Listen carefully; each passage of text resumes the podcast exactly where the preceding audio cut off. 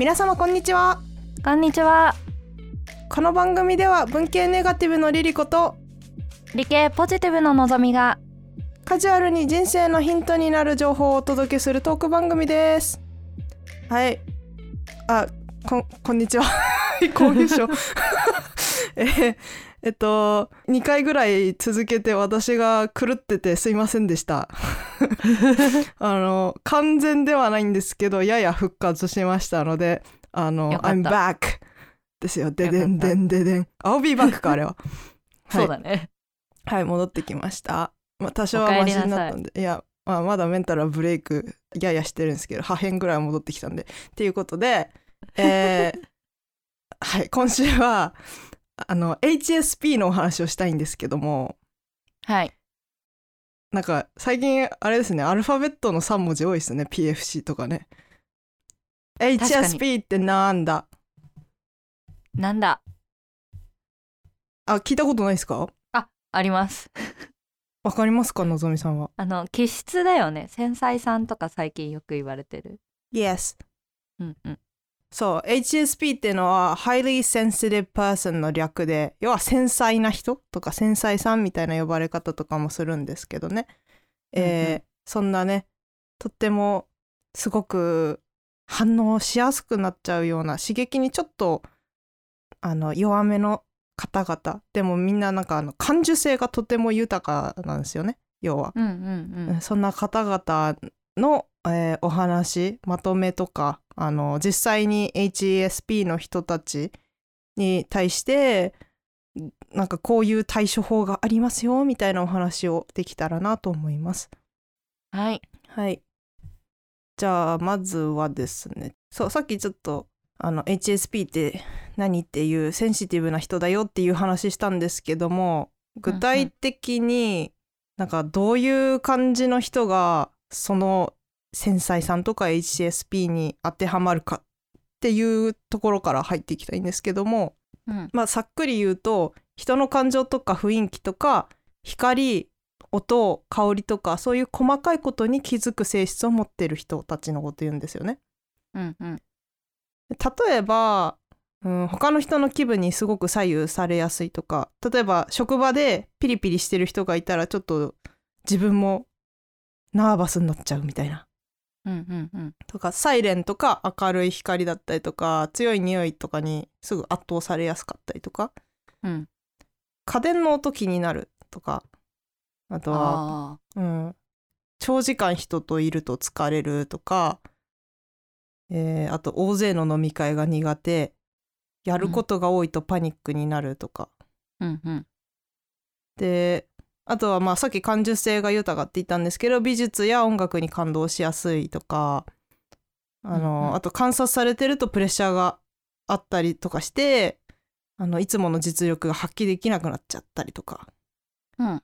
そんな感じですね。うんうん。あのちょっと今挙げた例私ほぼ全部当てはまるんですけど。まあ最近は近くに人がいないので他人の気分に左右されるのはあまりないんですがラッキーなことに。ただ、あーサイレンとか明るい光とか強い匂いっていうのはもう本当に昔からすごく反応してですね。うん。うちは大都会なのでピーポーがめっちゃ通るんですよね。そうだよね。すごいんすよもう。うち結構上の方の階なんですけど超うるせえっていう。うんうんうんうんあとは私選挙期間あの頭がおかしくなりそうになりますねよく。いや都会はね。都会？そうだよね。都会だけでもなくないって思ったけどな。なんかあのー。今年の夏の参議院選挙の時に沖縄に一瞬いたけどあの時もうるせえなって思ったもんな。選挙カまあ選挙カーはね確かに。ーうんなんかこの HSP に対する配慮が一切ないよねって選挙カーに対していつも思ってます。みんなわかる？わかるよね？HSP の人多分これわかるって思うと思うんですよ。うんうんうんうん。で匂いもね私香水つけてる人とかすごい苦手なんですよね、あーはいはい。うん、それだけじゃないんです。柔軟剤とかもそうなんです。すごい分かっちゃうというか、うんうん。あのたまに親がうち来ることあってうん。で多分結構香料強めの柔軟剤がなんか洗剤が使ってるんですよね多分親は。うん。で来るともう入ってきた瞬間に匂いわかるんですよ。うん。っていうかなんなら家実家で洗濯したもの着ると全然違うんでそれだけでもすぐわかるし。わかるね。あわかりますか？あれのぞみさんももしかして HSP 気質なのかなじゃあ。あどうなんだろうね。意識したことはないけどあの実家の柔軟剤の匂いは結構気になるいつも。本当？さっきあげた中で結構当てはまるみたいなのありました、どうなんだろうね。なんか毎回当てはまるわけではないけど、うん。家電の音とかは気になったら気になっちゃう時もあるし。まあね意識するとそっちの方行っちゃいますよね。そうだね。うん。まあ特に収録の時私結構気使うのでこせ前回あのなんか誰かが午前中とかに朝の時間帯に収録してたんで誰かが普通にゴンゴンゴンゴン工事やっててめっちゃなんか舌打ちしてたじゃないですか私。すいませんでした不快になった人。あのなんかねああいう音もすっごい気になるし最近はね気にならなくなったっていうこと多分減ったっていうことだと思うんだけど今の住んでる家に引っ越してすぐとかはなんか知らないけど夜中になると壁ドンするやついたんですよ。どっかの階で。ボンボンっつって壁を殴るやつがいたんですけど、まあ、それも結構私来てましたね。あー。そんなんでもあのストレスになっちゃうんですよ。なるほど。それを聞くと私は全然あの繊細じゃないって分かった。ああ そうですかうんなんかあのアパート、住んでるアパートボロいからうん。ほぼ、あの生活音全員と共有してるからうち。入り口違うシェアハウスみたいなもんだから。え然。すごい。そう気に気になんないね。いやのぞみさんちほんといろいろ気になりすぎて行くって言ってからもう1年半ぐらい経ってんだけど そろそろ行きたいわ、ねぜひ。はい、みんなびっくりする。本当に、うん。行くわそのうちであとねさっきちょっと言わなかったんだけど他人に気遣いすぎたりとか自分のこと責めやすいみたいな傾向もあって、まあ、そういう意味でやっぱ生きづらいなーって思う人が結構多い傾向にあるんですよ。うん。うんそう。でえっ、とまずその最初に言った HSP Highly Sensitive Person っていうのはアメリカの心理学者のエレン・アーロン博士っていう方が提唱したもので。で、うん。まあ、HSP にも内向型 HSP とか HSE とか HSS 型 HSP とかいろいろあるんですけど今回はちょっと多いので割愛します。うんうん。けど要は、まあ、HSP さんってみんな結構あの刺激に反応しやすいっていうことですよね。端的に言えば。うんうんいろんな刺激あるわけですけど聴覚視覚とか触覚とかまあいろいろある。で人によるんですよ。そのどの刺激に反応しやすいかとかっていうのは。程度も。なんですけどまあその話はもうちょっと先で話するとしてその HSP にはですね4つの属性があるって言われてて、うん。で1つ目が depth of processing だから丁寧で深い情報処理を行う。で2個目が over aroused って書いてあるから、えっと、過剰に刺激を受けやすい、うん。さっき言ったような感じですね。で、3番が emotional reactivity and highly empathy だから感情の反応が強くて共感力が高い、うん。ここは感受性が豊かみたいな感じですかね、うんうん。で最後4番が sensitivity to subtle stimuli だから些細な刺激にも反応する。うん。うーん。なんか2番と4番同じじゃねとかちょっと思ったけど。過剰に刺激を受けやすいと些細な刺激にも反応する。は微妙に違うのか。微妙に違うんじゃない？うん。まあよ要はでも全部刺激とか反応しやすいって感じですよね。うんうんうん。1番だけちょっと違うね。深い情報処理だから。まあうんまあ深く考えるとかかな。うんうんうん。で最初にのぞみさん言ってくれたんですけども生まれ持った気質なんですよこれって。うんうん。うんだからもうもうどうしようもない。辛いですよ。実際私がもうものすごく HSP 気質ど真ん中みたいな人間なんで。あの HSP の人はあのみんなまあ程度にもよると思うけど共感してもらえると思うんですけど反応しまくるのって普通にきついんですよね。でも、うんうんもう止められないんですよ。自動的に反応しちゃうから。うんうん。だから意識しないように自分のその集中する分野なんか、うん。まあスポットライトとかでたまに例えられたりすると思うんですけどそのスポットライトを反応する部分をちょっと別のところにずらすとかそういう対処をするとかそういうことをしない限り結構本当にあのフォーカスすると地獄です。その刺激に。反応したくない刺激に。うんうん。まあでこれいい面もあるんですよ。やっぱり。うん。やっぱり小さいことに気づけるっていうのはメリットだったりもするんで。うんで、あの物事を深く感じられる感受性が豊かっていうのはまあそれだけあの悪い部分も感じちゃうけどいい部分も感じることができるだからまああのめっちゃ生きてるって感じするんじゃないですかね。はい、でえあの今回この話結構参考にした本が「繊細さんの本」っていう結構あーいろんな人が紹介してる本なんですけどその HSP を繊細さんっていう言い方してるんですけどその本では。でそれに対して繊細さんじゃないタイプを非繊細さんってその本では呼んでるのでちょっとその呼び方を今回はさせていただきたいんですけども、うんうん。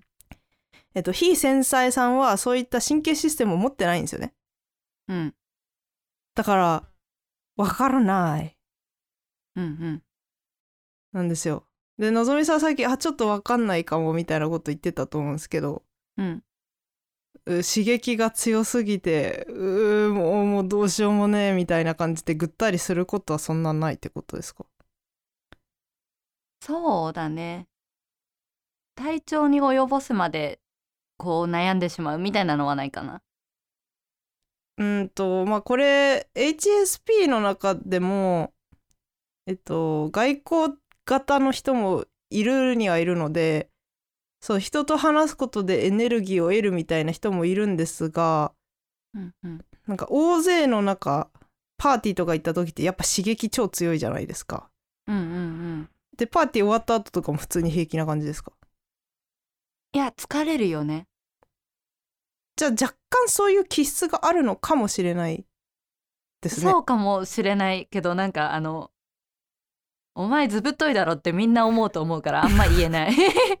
そんなことないでしょってみんなに多分言われるから。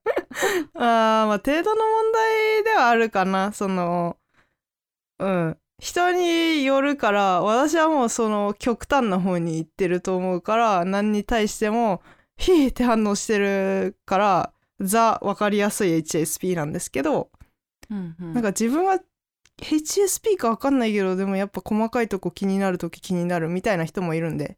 うんうんうん。そこはなんかちょっと判断がつきづらい部分でありますよね多分。うんうん。うん、なのであーっとね HSP テストっていうのが受けられるまあ本当に快適で質問50個ぐらいだったかな。受けてなんかどれぐらいその傾向としてありかみたいなのをチェックできるのもあるのでそれはあの URL を概要欄に入れとくのでぜひ気になった人はやってみてほしいんですけど。うんうん。ちなみに私はもうがっつり今日 HSP 度は今日でした。あのスコアがあるんですけどマイナス52から140の中で111でした、おお めっちゃ高い。マイナス52の人とかもうなんか 対局なんだろうな多分、ね。会ってみたいけど。えーウイスキーとかそのタイプな気がすんだけどな。あそうなのかな？あのシェアハウスの話一回した時にあうん。もうそうなんだろうなみたいなのは思ったんですよ。他人がいっぱいいいる空間でわちゃわちゃしててもあー楽しいな元気になるなみたいなタイプなイメージを私は持ってたので。うんうん私マジで真逆なんで。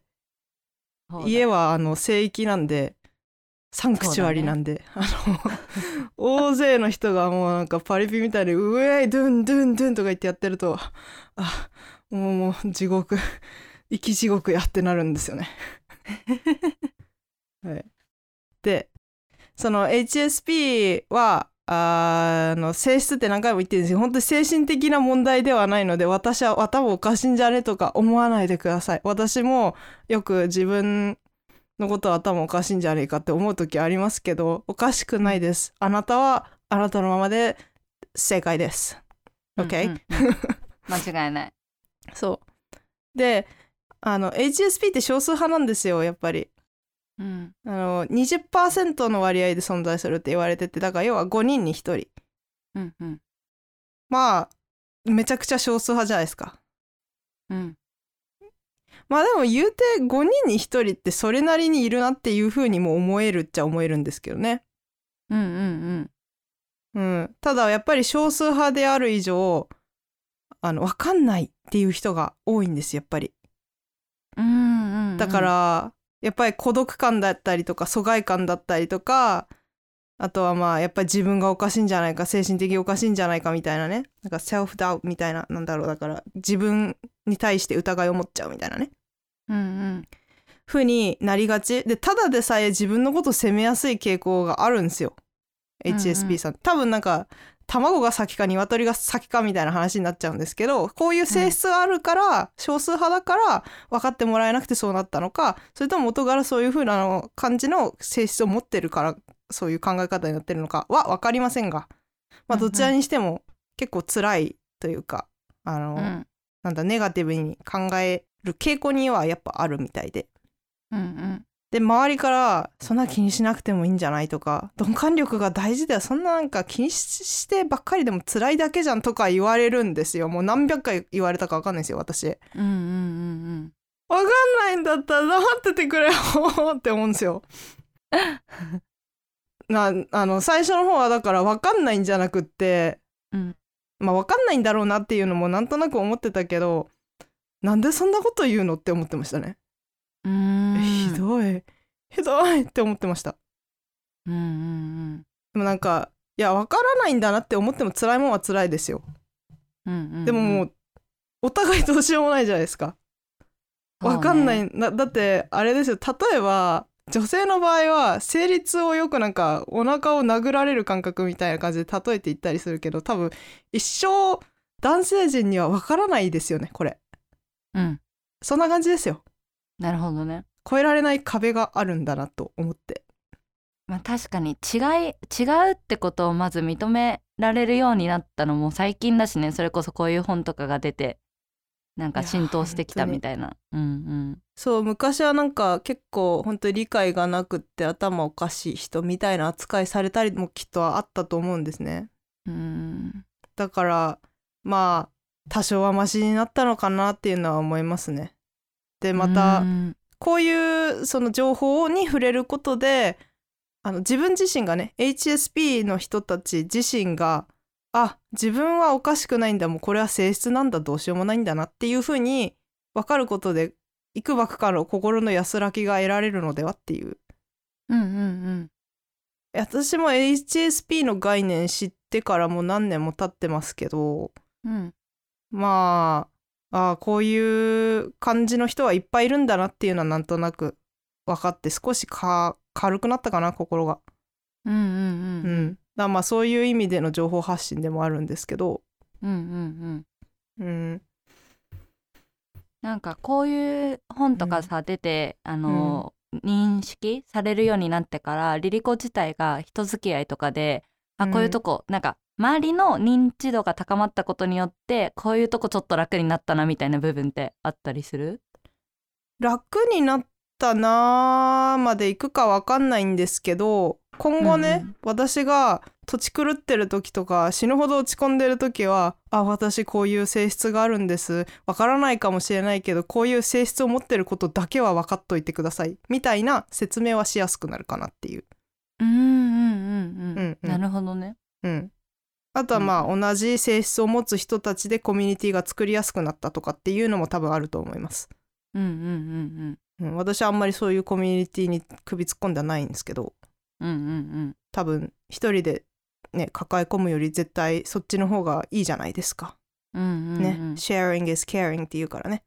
うんうんうん、でじゃあこっからはですね HSP 向けの行動の具体策というか処方箋みたいなのを少し紹介させていただきたいんですけども、うん。えーっとね HSP の人っていうのはストレスが多い状況下では周りにいいものがあっても感じなくなっちゃうんですよ。うんうん。まあ私がすごいいい例ですよね。最近の私本当にやばかったからな。もうやばいですよ。もう一日中泣いてたもうずっと頭おかしくなったんだな多分。なんかちょっと狂い咲きみたいなイメージずっとあったよ。なんか 大丈夫かなみたいな。大丈夫じゃないですよ。この世からいなくなりたいと思ってましたから。でもえまあそれはダメよ。うん。うん、まあでも一回、まあ、いいつ乗ったらそこつくんだろうなって。えこんな辛いのにままだあったんだ。まだそこがあったんだみたいにずっと思ってましたよ。今若干浮かんできたからっていう感覚があるんですけどなんか一回ちょっと気を抜くとまたそこに落ちていきそうなんで今頑張ってますけどいっぱい寝るとかして、うんはい。まあさあそこここまでね ここまで行く人そんないるか分かんないですけどいたらあの私と同じレベルだと思うんで仲間ですよ。握手しよう、うんギュッギュッ。あの一人じゃないですよまあ私は一人だと思ってましたけど、病んだ時。地獄です本当。あまあでえっとそうストレスが多いっていうのは本当に敵なんですよ。ストレスは本当に敵。だから、どうしようもないんだけどなるべくストレスのない環境を選ぶことが大事ですよね、うん。例えばまあ職場環境でもなんかドブラックみたいな職場環境にいたら病んでる時にそのねさらにつけ込まれるというか根性がないとかなんとかめちゃくちゃなこと言われてさらに落ち込むようなことになりかねないので、うんんそうではなく私こういう気質があるんです。あそうなんだねとか言って分かってくれるような環境に身を置くっていうのは結構大事ですよね。うんうんうん。そう。私もあのー今週ですねちょうどあの上司と、まあ、1対1で話す機会が定期的にあるのですごく、あのあんまり自己開示したくなかったんですけどくっそ病んでましたって話をしました。うんうんでなんかまあ共有してししてくれてよかったっていうふうには言われたんですけど。うんうん。まあ分かってはもらえているのかなっていうのは正直思ったんですけどもう、しょうがないんですよ。あの本音を言えばやっぱり分かってもらうっていうことが一番のあの救いにはなるんですけど分からない人に分かってっていうのも一番辛い話ですよね相手にとっても。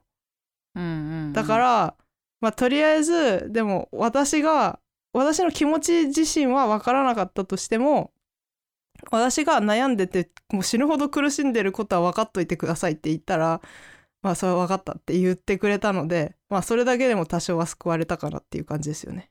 うんうんうん、あとは住む場所とかもそうですよね。私ちょっと住む場所今検討中なんですけどそのね。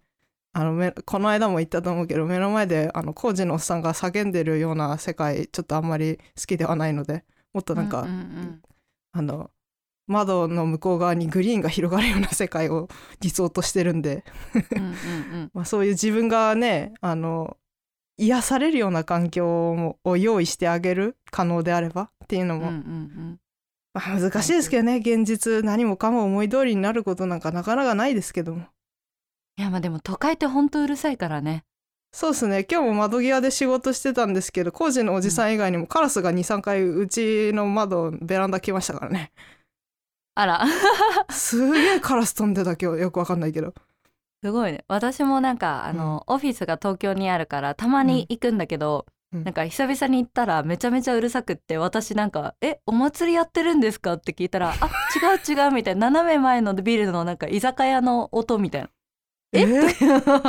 すごくない？なんか居酒屋で流れてる音楽みたいなのがなんか窓閉めてんのに聞こえてきて「え？こんなうるさいんだ」みたいな「今日お祭りですか?」とか言って超恥かいたんだけど。恥っていうかいやそれ居酒屋側が恥じゃないですか。いやなんかでももうなんかみんな慣れちゃってるんだろうね多分なんかそういう人たちは HSP の対局にいそうですよね。なのかな？それかもうシャットダウンできるようになっちゃったのかね。シャットダウン？あーいやでもあのうんここも大事なんですけどあの、うん。感覚って麻痺させようとして麻痺できるようなもんじゃないのであのすごく大事な話なんですけど HSP の方があ自分は我慢してこの感覚を無視していればどうにか鈍感になれるとか思ってたらやめてください。あのおかしくなるだけですよ本当に。あなるほどね。そう考えたら私の会社は繊細さんいないと思う。そう お,、ま、お祭りだもんあれ。おお祭りですかって本当に、多分5人に1人だから隠れ繊細さんはいると思うけどなんだろうね、えーちょいちょいストレスを溜めちゃってるかもしれないですねそしたら。かもしれないね。まあ毎日出社じゃないからああどうにかなってるみたいうなっていのもあるかもしれれないけど、うん。ない、そうそう。程度とかね頻度とかも多少は関係あると思うんでね。うんうん。うん。そう。あとあの休日の過ごし方とかもね結構変わってくると思うんですけど。これ、うん。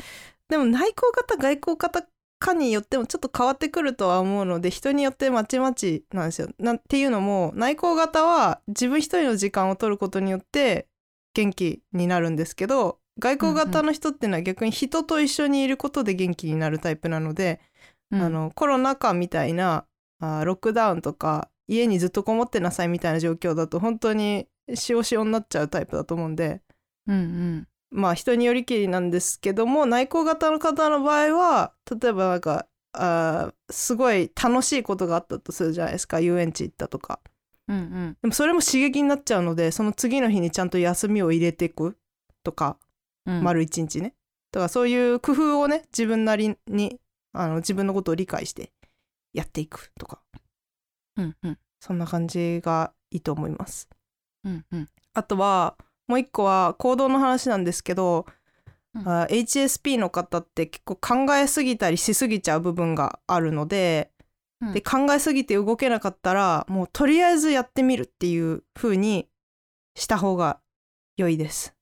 うんこれめっちゃ私もうこれも 心当たりが 最近 ありまくるんだよな。最近やってたプロジェクトがまさにそれでもうなんか沼ってるところにあの新しいプロジェクトマネージャーが入ってきてケツに火を焚きつけられてガンガン動くっていうそんなことがあったんですけど。うんうん。そう私あの誰も何もちゃちゃ入れないともう考えすぎて動けなくなって気づいたらあの考える人みたいにフリーズしちゃってるっていう。うんうん。ので、えーとりあえずって結構大事なんですよ。うんうん。そうそういうタイプの人は。実はこのポッドキャストもとりあえずでやったから今こうなってるっていうだけの話で。うんうん。そうやらないとりあえず適当に始めないと動かないっていうのを、まあ、長年の自分のい生き方で分かっているのでうん。超適当にやるっていうのをスタックした時はやるようにしてます。うんうん。そう。でさっきも言ったけど生まれつき繊細な人が鈍感になろうとするっていうのはもう自分自身を否定することなのでやめてください。否定しないであげてください、かわいそうです、うん。はい。あの逆に繊細な人は自分の繊細な感性を大切にすることで楽になって元気になっていくのでわ私こういう人間なんだなって理解した上でで、周りと違うからって押さえつけないで私はこうしたいんですっていう本音を、まあ、少しずつでいいので聞く練習をしてでその本音を大切にしてあげてください。うんうん。私もあんまりそんなにできてる方ではないと思うんですけど最近頑張ってそのさっきの上司に話したこともそうだし嫌なんですけどあのあんまり自分のこと本当は共有したくないんですけど人によってはねたまになんかこいつ私にめっちゃ合うわっていう人に対して死ぬほど喋るんであのそういうとこちょっとあれなんですけど。あとポッドキャストでも話しすぎな自分のこと。って思う時ありますけど。ちょっとねたまに大丈夫かなって思う時はあるけど。うん大丈夫じゃないと思う。なんか、うん。クッキーの設定とかでは個人情報をあんまり抜かないでくださいって言ってる。ポッドキャストに垂れ流してどうすんねんっていう。まあそれはさておきようん。私はどうしたいんだっけ？って定期的になんか、えー反応しすぎて疲れてんなって思った時は聞いてみてください。うん自分と向き合う時間。自分と向き合ってあげる工夫。私もよく忘れるんですけどね。これをちょっとリマインダーとして使ってみてください。うんうん。で次刺激に対してすごく敏感だっていうことでそのいろんなね刺激を受け取る期間があると思うんですけどその対処法についてもちょっとだけ触れておきます。えーまずは視覚なんですけどもサングラスをするとかメガネのコンタクトの度を落とすとかあとはね縁の太いメガネをかけてこのそう縁の範囲だけを見見るって決めるとかうんうん。っていう例が本に載ってたんですけど私の場合もちょっとやってたなっていうのを思い出したのがあったので、うん。えー、と共有するとスマホでカラーフィルターかけたりとかしてます。うんうん iPhone って私 iPhone なんですけど iPhone ってあのアクセシビリティが設定できてカラーフィルターっていうので白黒にできたりするんですよ。うんうん。なのでなんかショッピングサイトとかってものにもよりますけどなんかもうビカビカのギラギラのやつとかあるじゃないですか。そうね。もうねもう無理なんで私カラーフィルターかけてます。うーん。あ寝る前とかにまあ寝る前に見るなって話なんですけど寝る前とかにやるときはそういうのかけてもう何蛍光色とか使ったりとかしてるとこあるからそういうのを全部白黒にしてねもうんう全部オフる、う んまああと適度に広告はブロックします私は。うんうん広告もねなかなかにあの強い刺激なんですよ。HSP にとってはね、うんうんうん、あとはアイマスクをするとかかな。うん。私も結構光の刺激意外と弱いなと思ったんであのホテルとか行く時泊まったりとかするとうん。結構場所によっては普通にカーテン薄すぎてめっちゃ朝光入ってくるみたいなこととかあるんですけど、うんそういう時の対策のために旅行行く時はもう大体アイマスク持ってってますね、うんうん。なんなら2個とか持ってく、あそうなんだ。うん、ダブルで光遮断できるように。うんうん。うん。で次聴覚はノイズキャンセリングイヤホンをするとかあ耳栓をするとか好きな音楽を聴くとかですかね。うんうん。これ私も全部やってます。うん。電車乗る時とかあーまあ電車だけじゃないけどまあ駅とか特に刺激強いからな。あの東京の駅はね少なくとも。うん。やばい。山手線とかも刺激度で言ったらもう100とかじゃないですか。すごいよねあれは。やばいっすよね。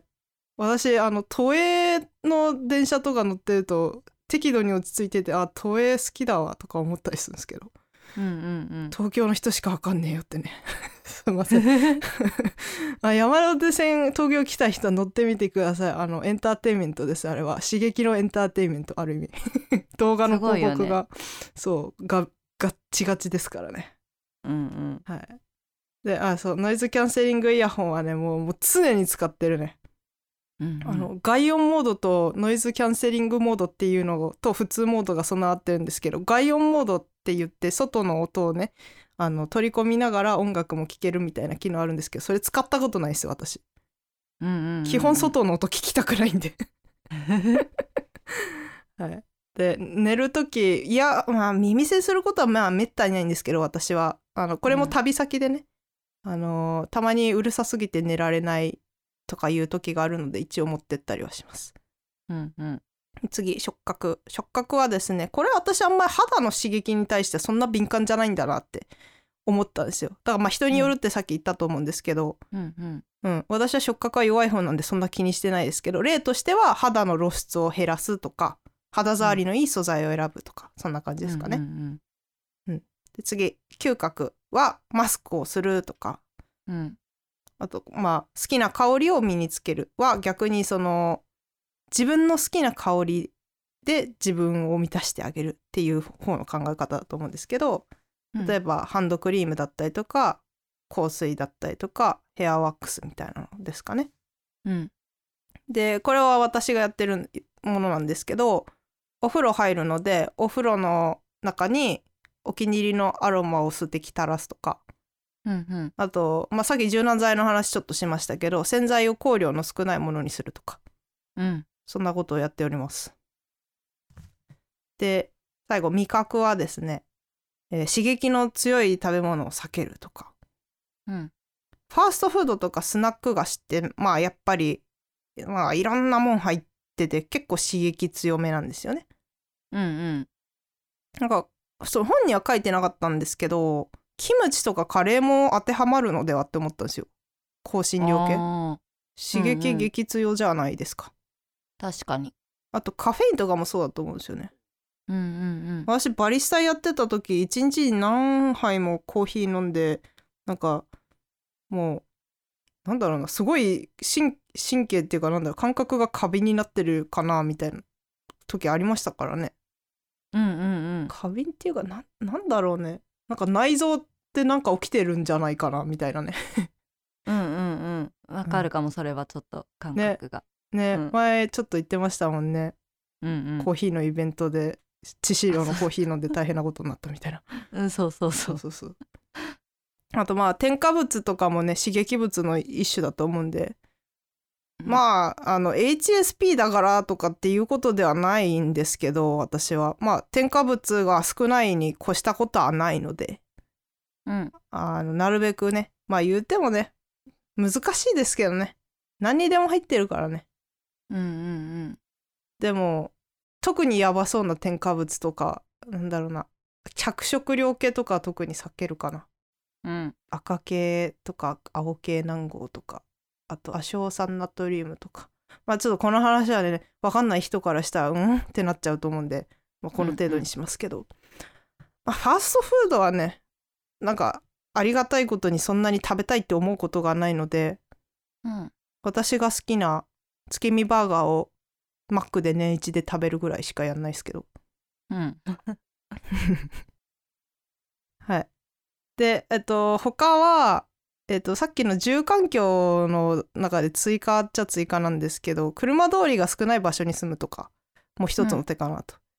私も人の家に泊まりに行った時にそこがすごい大きめの道路沿いだったりとかしてすごい車の音が夜中までするみたいなの経験あってうんうん確かにこれは私も引っ越すなら考慮するだろうなってうんうんあとは寝室に物を減らすっていうアイデアもありましたね。結構物の気配感じちゃうっていう人もいるみたいで、うんうん私の部屋そん寝室結構あるかも物。う んあとはまあ工夫として疲れた時は早めに寝るとかかな。うんうんうん私もまあ疲れすぎてちょっともう無理だなっていう時はなやることはあるとやろうとしちゃうんですけどなるべく早く寝るようにはしてます。うんうんで次対人関係なんですけども他の人とね結構境界線を引くのが難しいというかなんか言われたことをそのままぐさぐさっとう受け止めちゃって傷つくみたいなことってあったりするかなと思うんですけど、まあ、まさに私がそうなんですよ。うんうんもう何百回言われたか分かんないけどね。あの個人的に受け取るなとかね。真に受けんなみたいなね。もう本当にね 何回言われたか分かんないけどう受けちゃうんだからどうしようもないじゃんっていうね。多分、うんうん。だからこれも何回も言われても改善しないってことは周りがそういうふうに受け取るのが上手だけど分からないだけでしょっていうそのお互い感じ方が違う。ただそれだけ。だって最近思うようになりました。うんうん。まあその上で、えっと、テレビの向こう側で人が話してるのをイメージするとかあまりにもなんか一方的にギャンギャン話しかけられちゃって辛いなっていう時とかね。うんうん。あのあとはなんかアクリル板とかをイメージするとか相手との間に。なんか面会室みたいなのあるじゃないですか、うんうん。なんだっけ？け刑務所とか、うんうん。まあ、そんな感じでちょっと相手に対して一枚壁を隔てるイメージを作ってみるとか。あとはもう、例えば対面でテーブルとかで話してるとしてあの自分と相手の間にペンを一本置いとくとかコップをさりげなく置いとくみたいな感じで心理的にそして物理的にね境界を作るみたいなね。うんうん。それは営業とかだと逆に良くないって言われるからそれを取り除くのも心理テクニックの一つだとか言われるんですけどうんうん HSP の場合は逆みたいな。でもう一個えっとね最後はそう繊細さん HSP の方向けに心得3つ、うんうん本に書いてあったら紹介させていただきますね。えっと、まず一つ目が他人に頼ってもいいっていう発想を持つっていうこと。うん結構ね一人で抱えがちな人多いと思うんですよ。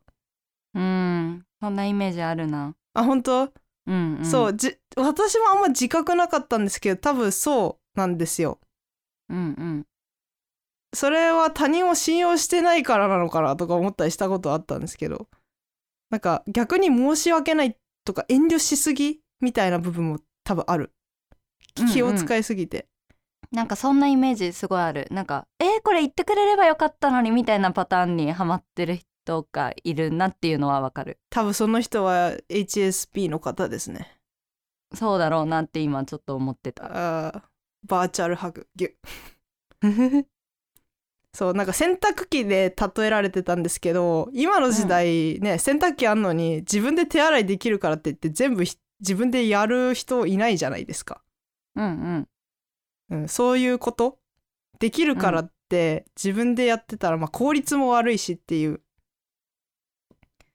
なんで、うん、他の人になんかうまいこと頼るような工夫をね心がけたらきっとお互い楽になるよねって。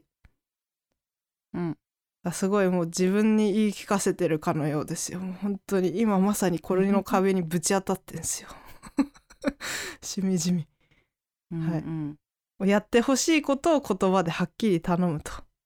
うんそう言葉にして伝えたり話し合うことっていうのがすごく大事、うんあの逆に察してくれると思っちゃダメなんですよ。察してくんないんですよ。うん。あのね繊細さん HSP さんってね察しがいいんで自分と同じ基準でもの考えちゃうんですけど周りの人って想像以上に何にも気づいてないんですよ。多分。そうだね。多分、そうだろうな、うん、おそらくね分かんないけどね。うん、そうあのおお前だけだよお前のこと気にしてんのって言われたりするし親に言われたからね子供の頃だけど忘れらんないもんね。お前のことそんなに気にしてんのお前だけだよって言われてさ なひどい。かなか強烈な。うん。あもうそういう親なんでうちの親は。多分だから繊細じゃないんじゃない？わかんないけど。そうだから親子でも隔たりあるんですよ子供だけ繊細で親は全然そういう性質持ってないから親に話したところでわかんないとかもあるし、うんそうだからたとえ家族でも普通に分かり合えないんですよ。うん残念ながら、ね。辛いっすよね。そうね。うん。で次2個目。相手の状況を推測しないで、まあ、言葉で確かめると。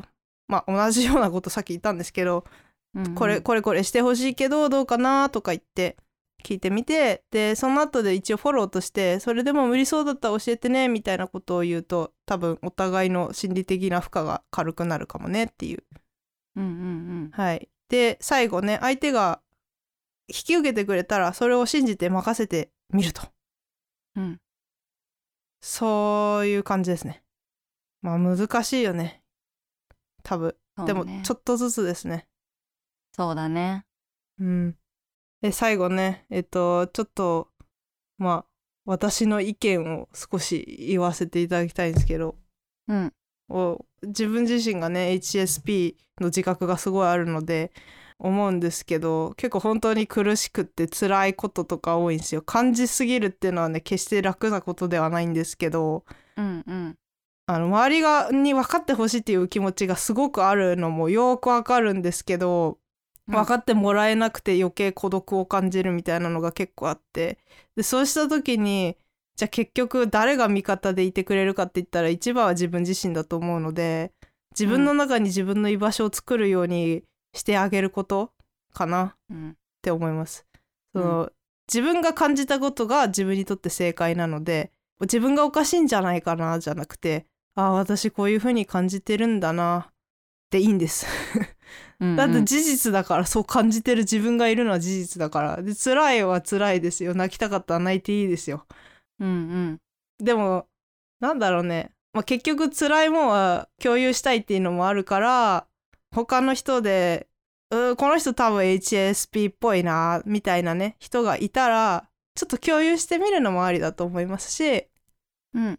もうあまりに辛かったらカウンセリングに行くとかもありだと思うし、オンラインでコミュニティを探すっていうのもあるだあるだろうし今ね HSP っていう言葉が結構まあ市民権得てきてると思うんで。うんうん。で Twitter とか Facebook とかでもねつながることできると思うし。うん。でまあこれを聞いてあーなんか私ぐらいやべえやつがいるなと思った人は私でよければメッセージ してくださっても構わないです。うんうん。私はあの最近みたいに死ぬほど病んでる時じゃなければ他人の 股にまで首突っ込む余裕があればね。あ辛いですね。めっちゃわかりますよっていうお話ぐらいはできると思うんで、うんうん。えーまあ一人で溜め込みすぎてあのどん底に行き過ぎないようにね私みたいにならないでください。うんうんうん。大事そうもう泣きすぎて砂影ババアみたいな目になってたからね。笑っていいのがちょっとわかんないけどいや笑えないけど鏡見てちょっと笑いましたよね。やべえブスって。いやいやいや まあそんな感じですね。あのーうんうんねなんかここ1ヶ月ぐらいね、だいぶあのネガティブが全開になってると思いますけども。まあネガティブな人には共感してもらえると思うしそうじゃない人はこいつやべえなって思ってると思うんで。はい。あのこんな感じです私たち。私たちってか、うんうん。私。のぞみさんのポジティブな面ももっと全面的に押し出していきたいんだけどな。そうそうね。ちょっとあの繊細さんの話の時にポジティブな話するのもなんかまあちょっと気は引けるんだけどなんか あのまあこういうのって気質だし私にはねやっぱり理解できない部分って絶対あるから、はい。あのあんまりうかつには言えないんだけれどもやっぱり日々生活してる中でなんか繊細さんがいてくれたからうまく回ったんだろうなっていうことはあの結構日々あるのよちゃんと考えてみると。へえ。なんかあ全然気づかなかった時にうん。その繊細さんって言われる人がちょっとある人の発言をちゃんと受け取ってくれてそれで声かけてくれたりとか、うんうん。あとはなんかこのこれってどうなんだろうっていう疑問をねうん。一番初めに投げかけてくれたのが繊細さんだったりとかっていうのがあるから、あの意外とっていうとあれなんだけど、繊細さんのおかげで世の中がうまく回ってることってたくさんあると思うから私たちがいるから世界平和に回ってんだぞぐらいにねなんか思思ってもらいたいなっていうのはなんか日々思ってるね。うん、そうですよ。あのあんまりそういう風に思えないかもしれないけど私たちめっちゃ世の中に貢献してますよ。そうなんかうまく回してくれてるんだと思う。なんか自分が直接関係してなくても友達のママ友の話とか聞いてるとうん、なんか友達がまあ繊細さん気味なんだろうなっていうのが話から伝わってきてうん、でも友達のそういう一言とか気づきとかでうまく回ってる部分ってあるんだろうなっていうふうに思ったりもするし。そう、まあ、気づけるっていうのはね優しさなんですよある意味。うんうん、うん、気づくことで大丈夫どうしたのとかってすぐあのやってあげられるわけじゃないですか。うんうんうん。そう。まあ、カウンセラーとか向いてるんですけどねだからそういう人たちって。うーん。うん、まあね。うん、自分で抱え込みすぎずにねいいところを生かしていきたいですね。うんうん。あのありがとうって感じ。あの世界平和を守ってくれてありがとうみたいな。あどういたしまして。そう。私たちがいないと世界平和は保てないぞぐらいに思ってほしい。いやほんとそれで適度にあの疲れすぎたらいっぱい寝て、うん、自分一人の時間をとってね。うんうん。お元気に世界平和守ってんだから休まなきゃ無理でしょぐらい思ってね。Yes, we are Superman. Superman. てれれーてててれれーはい。じゃあ今回は以上です。はい 最後までお付き合いいただきありがとうございました。ありがとうございましたこのエピソードであなたが得たヒントや感想を人生のヒントタグで教えてください。お願いします番組のツイッター、インスタグラムやってます。ぜひフォローしてください。それから現在ですね、ポッドキャストアワードの投票を来年1月20日まで実施中です。ぜひリスナーズチョイスには人生のヒントや清き一票お願いします。概要欄にリンクがありますのでそちらから飛べます。よろしくお願いします。えー最後に質問や要望などがございましたら lifehints.podcast.gmail.com またはお便りボックスまでぜひご連絡くださいそれではまた次回のエピソードでお会いしましょう皆様良い一日をお過ごしくださいさよなら。バイバイ。